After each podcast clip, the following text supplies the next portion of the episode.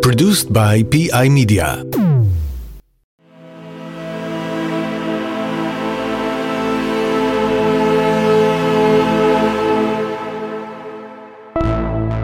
Encryption comes up a lot in our podcast. Crooks use it to blackmail their victims with ransomwares, countries and organizations use it to defend their secrets, and so on. The constant battle between those who wish to encrypt data and those who wish to break these ciphers has made modern encryption schemes extremely powerful. Subsequently, the tools and methods to break them became equivalently sophisticated, culminating in the current development of quantum computers that should be able to crack even the most difficult encryption in no time at all. In this episode of Malicious Life, we're going back in time to an era with no computers, no code, and no algorithms, and the question we'll be asking is this. Could it be that someone in the 15th century created a cipher that even today's most brilliant codebreakers and most sophisticated and advanced tools cannot break?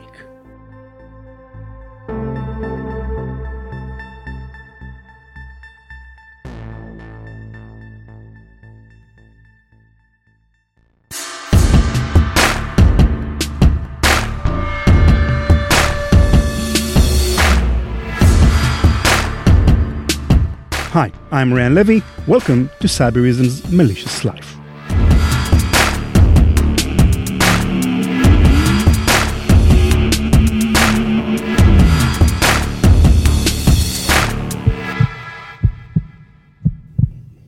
About 12 miles southeast of Rome, on a lofty hill, stands an old Italian palace called Villa Mondragone. The palace was built in the 15th century and was originally used as the summer residence of Pope Gregory XIII, but later became a Jesuit college. By the early 20th century, the 500-year-old villa was in dire need of repairs and renovation. The Jesuit order was short on cash, and so it was decided to sell some of the old books kept in the order's library. Some books were sold to the Vatican, and in 1912 the order invited Wilfrid Voynich, an American antiquities dealer of Polish origin, to buy the rest. And indeed, Voynich left the villa with some 30 ancient manuscripts. Of these 30 manuscripts, one piqued his curiosity in particular. It was a 240-page-long book whose style suggested it might have been written sometime in the Middle Ages.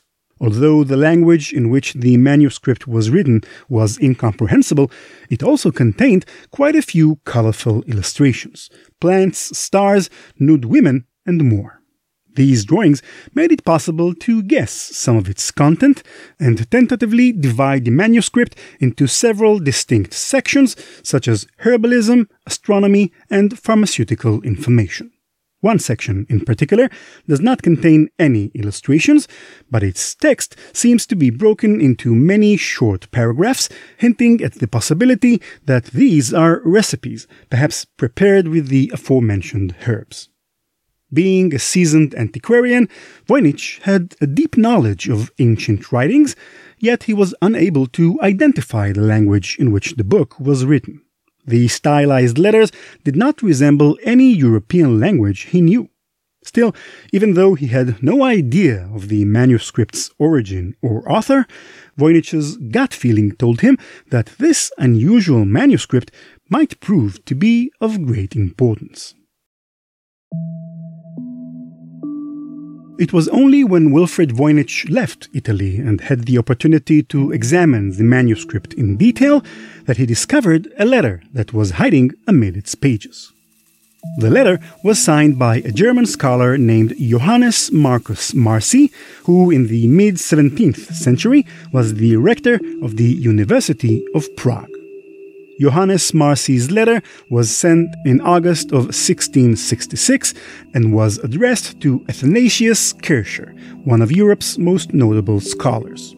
Kircher was a professor of mathematics in Rome, but his interests were extensive and encompassed many different topics, from magnetism to alchemy and medicine. and in particular, Kircher was considered an expert in the field of ancient languages, and even claimed to have deciphered the Egyptian hieroglyphs, which is probably why Marci asked for his help.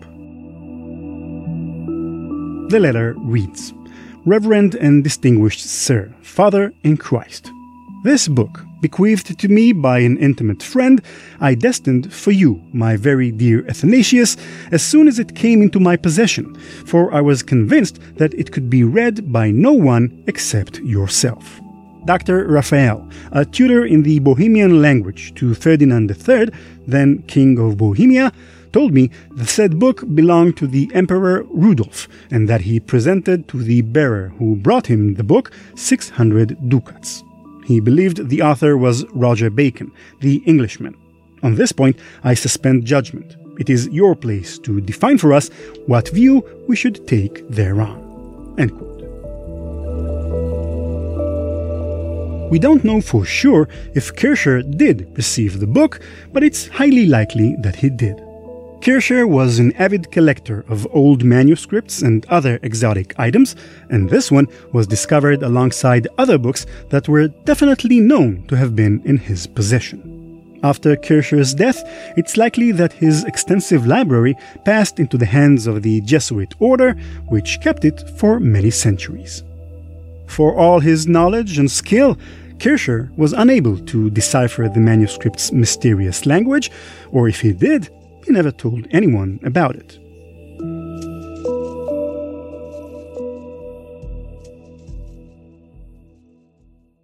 The claim that the book belonged to Emperor Rudolf III was also plausible. While 600 ducats, the price that Rudolf supposedly paid for the manuscript, was a very considerable sum, equivalent to some several tens of thousands of dollars in today's money, Emperor Rudolf was known to be very fond of mysticism, science, and medicine, and often purchased books on those topics. Unfortunately for the people who sold him these books, Rudolf's reign as the head of the Holy Roman Empire came at a time when the said kingdom was no longer an empire, nor Roman, and most certainly not holy. The emperor didn't have as much money as he claimed to have, and the sellers often had to wait many years until they got to collect their payment, if at all. There was one name in particular mentioned in the letter that caused Wilfrid Voynich to get very excited. This was Roger Bacon, who Dr. Raphael, Johannes Marci's friend, speculated was the author of the manuscript. Bacon was a 13th century English philosopher who is credited as being one of the first European scholars to support the use of empirical testing and measurement, as opposed to blindly accepting the views of ancient sages such as Aristotle. Bacon's heretical views earned him the wrath of his contemporaries, and he was even imprisoned at one point. It seems logical to assume, then, that Bacon had a good reason to publish his ideas in a book written in a language that only other enlightened scholars could decipher. But for all his attempts and extensive research, Voynich was unable to prove that Roger Bacon was the manuscript's author. The script in which the manuscript was written did not resemble any other known script, and even the illustrations raised more questions than they answered. Voynich hoped that by identifying the planets and celestial constellations present in the drawings, he would be able to use the illustrations as a sort of a Rosetta Stone, comparing the drawings' labels to the planets and constellations' known Latin names. Yet the constellations bore no resemblance to the ones we are familiar with, and the herbs turned out to be amalgams of various parts from several different plants. Voynich consulted historians, botanists, and astronomers, but none were able to offer any help. This mystery not only frustrated Voynich on an intellectual level, it also prevented him from making any profit off the manuscript, since no one was willing to shell out hundreds of thousands of dollars on a book whose content was virtually unknown.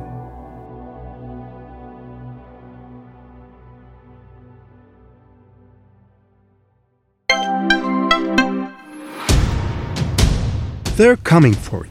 Your personal data, your intellectual property, your business. Cyber attackers are working to take what belongs to you and holding you to ransom. Defenders don't fear ransomware. They end it. With Cyberism, defenders detect and stop ransomware that even others miss every time. This is not just a product, it's a mission. Cyberism gives you the upper hand against ransomware and all other cyber attacks. At Cyberism, we don't fear ransomware. We end it. Learn more at cyberism.com/ransom.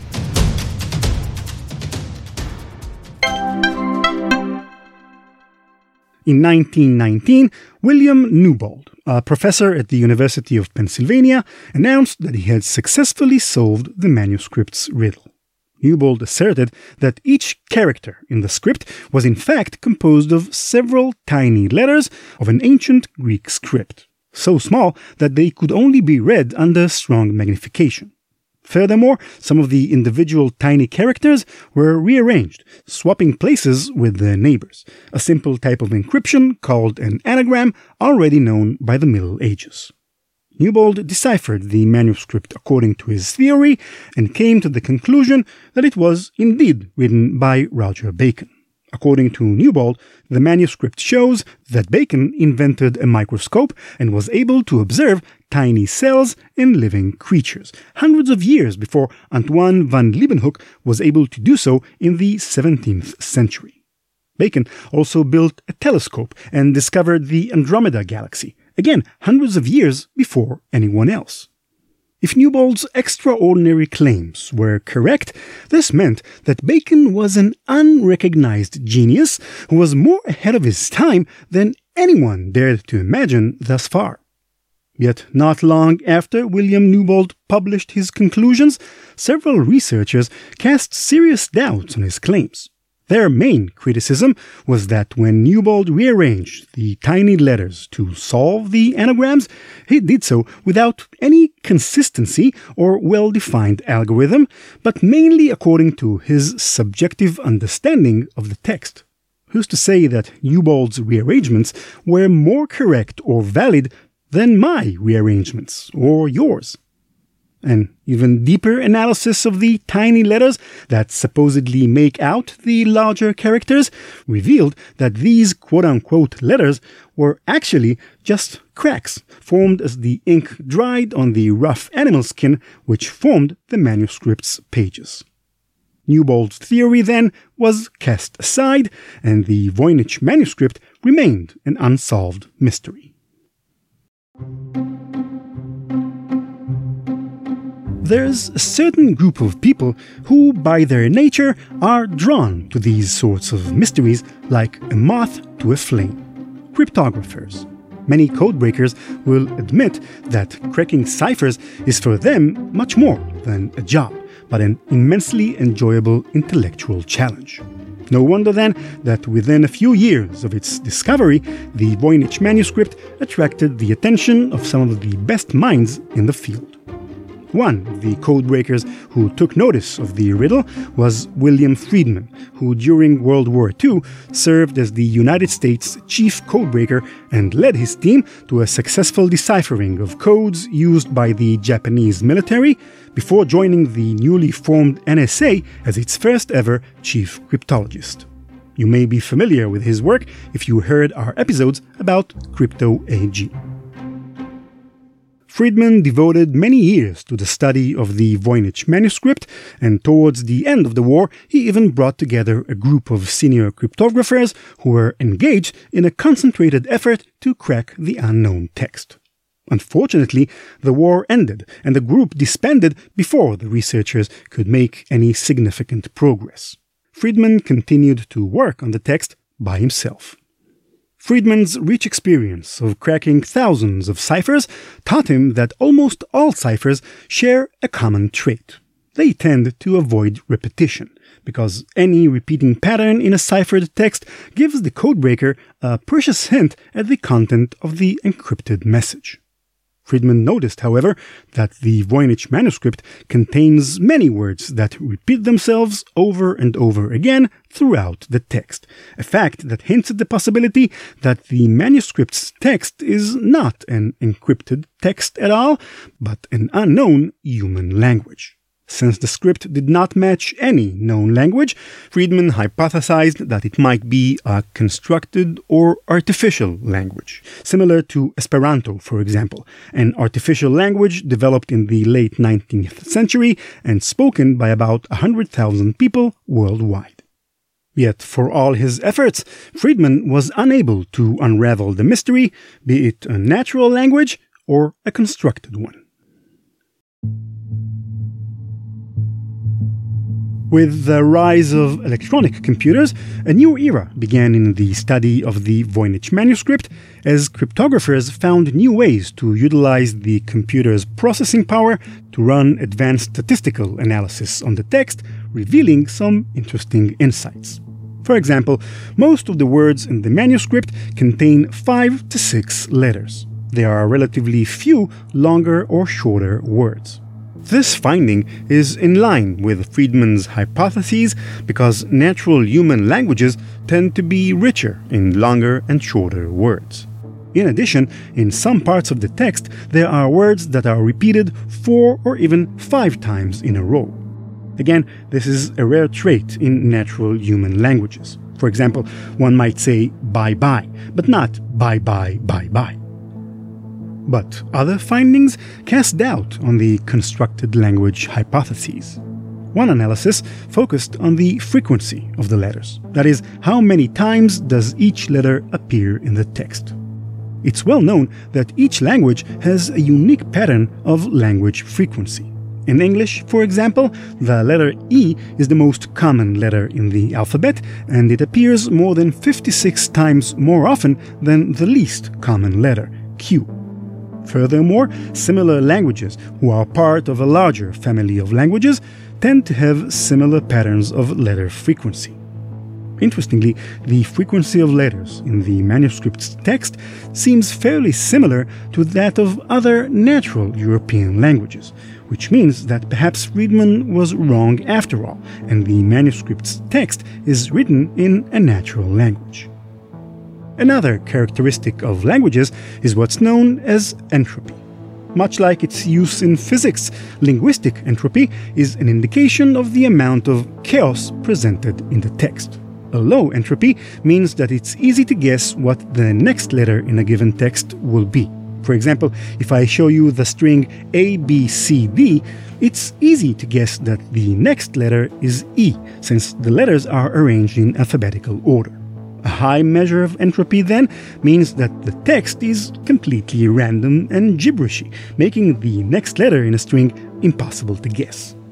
Again, different natural languages have unique entropy scores, and statistical analysis of the Voynich manuscript shows the entropy of its mysterious language is quite similar to that of natural human languages.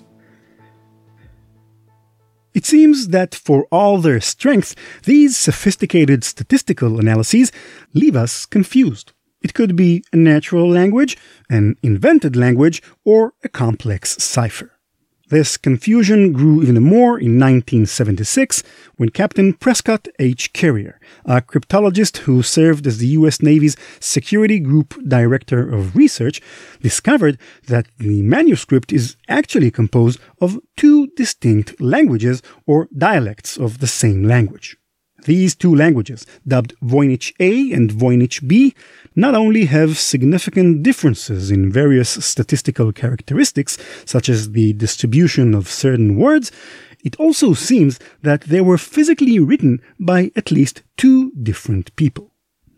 In light of all the conflicting and confusing clues, it's no wonder that ever since its discovery, there were many who suspected that the Voynich manuscript is nothing but a hoax, a sophisticated forgery of meaningless gibberish sprinkled with deliberately frustrating and baffling clues. And if the Voynich manuscript is a forgery, then naturally the first suspect should be no other than Wilfrid Voynich himself. After all, he was the one who, quote-unquote, discovered the book in the first place, and it's likely that if Voynich wanted to fabricate an old manuscript, he had the tools and knowledge to do so. Given the fact that a previously unknown manuscript written by Roger Bacon could make Voynich a very wealthy man, the motivation for a forgery is also quite clear. Wilfrid Voynich passed away in 1930. His widow sold the manuscript to another antiquities dealer, but the looming suspicion of forgery prevented this dealer as well from selling the book. It was finally donated to Yale University, where it resides to this day. But in 1998, a researcher by the name of René Zandbergen came across a previously unknown correspondence between Athanasius Kircher, the scholar who was presumably the first to try and decipher the manuscript's content, and a certain Georg Baresch, an alchemist living in Prague. In his letter, Baresch tells Kircher about a mysterious manuscript that came into his possession and asks for his assistance in deciphering its mysterious language. This letter is significant in two ways. The first is that it predates Johannes Marci's letter by 26 years, which means that Baresch is the earliest known owner of the manuscript. It seems that upon Baresch's death, the book was passed on to his friend Marci, who subsequently gave it to Kircher. The other reason why this letter is significant is because this discovery was made independently from the discovery of the manuscript itself, which basically clears Wilfrid Voynich posthumously from any accusations of forgery.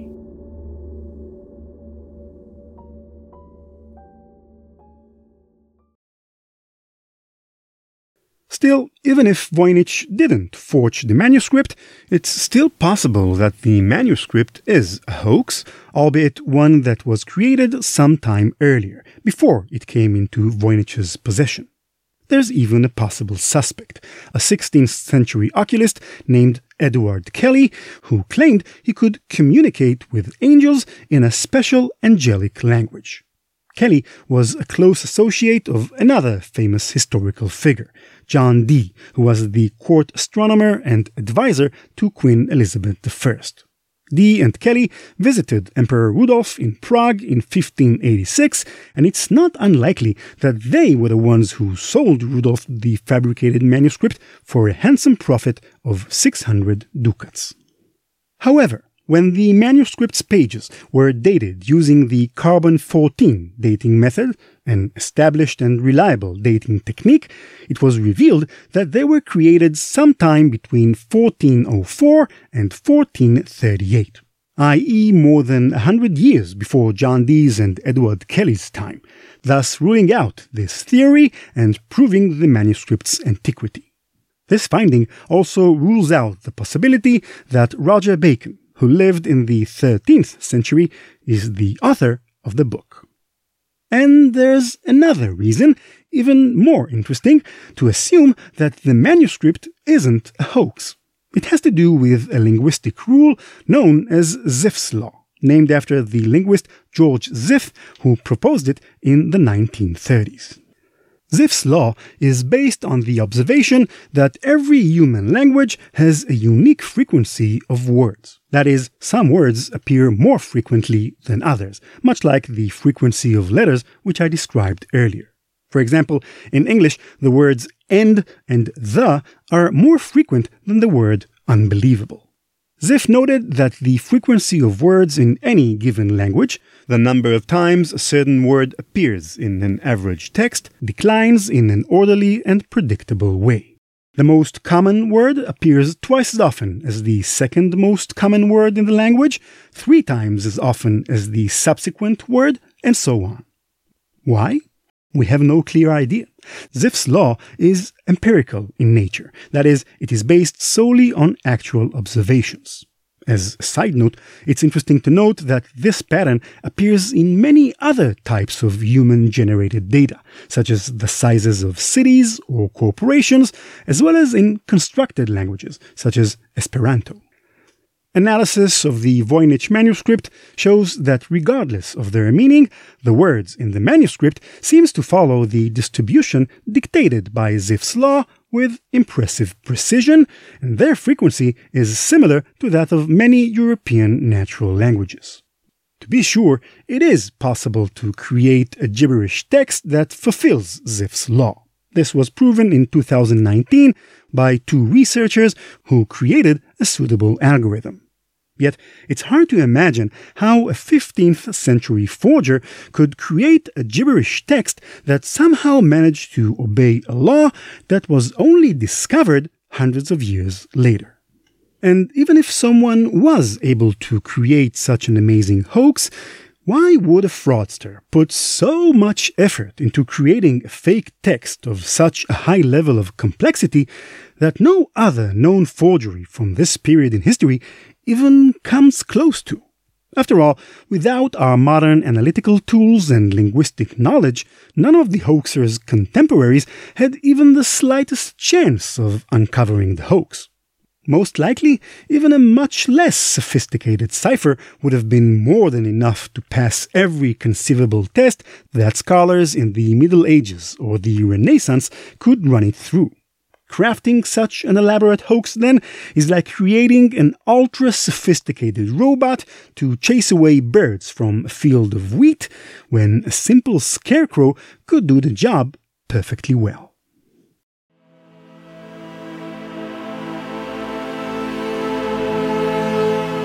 In the absence of satisfactory answers, plenty of theories have emerged regarding the origin and content of the Voynich manuscript.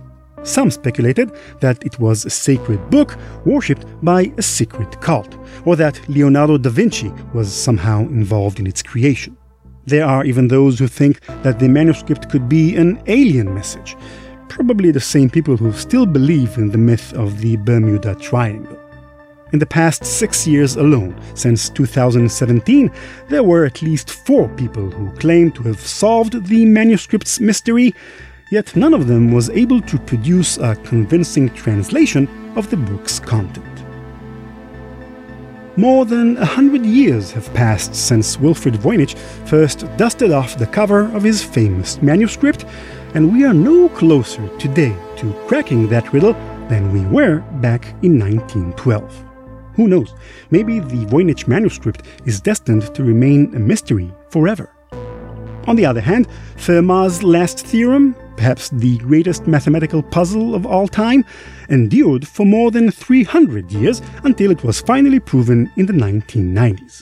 As long as there are those who see the mystery of the Voynich manuscript as a mountain that must be conquered, there's still hope that one day we'll figure out its secrets.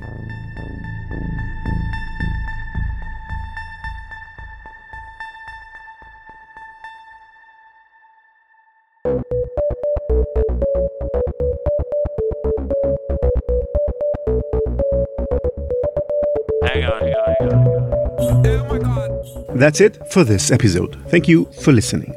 As I said at the beginning, this episode was somewhat off the beaten track. I hope you found it interesting. Let me know what you think. We are on Twitter at Malicious Life, and you can also tweet at me at Ran Levy, that's R-A-N-L-E-V-I. And you can find me also on Facebook and LinkedIn. I make it a point to respond to everyone, even if it takes me a while.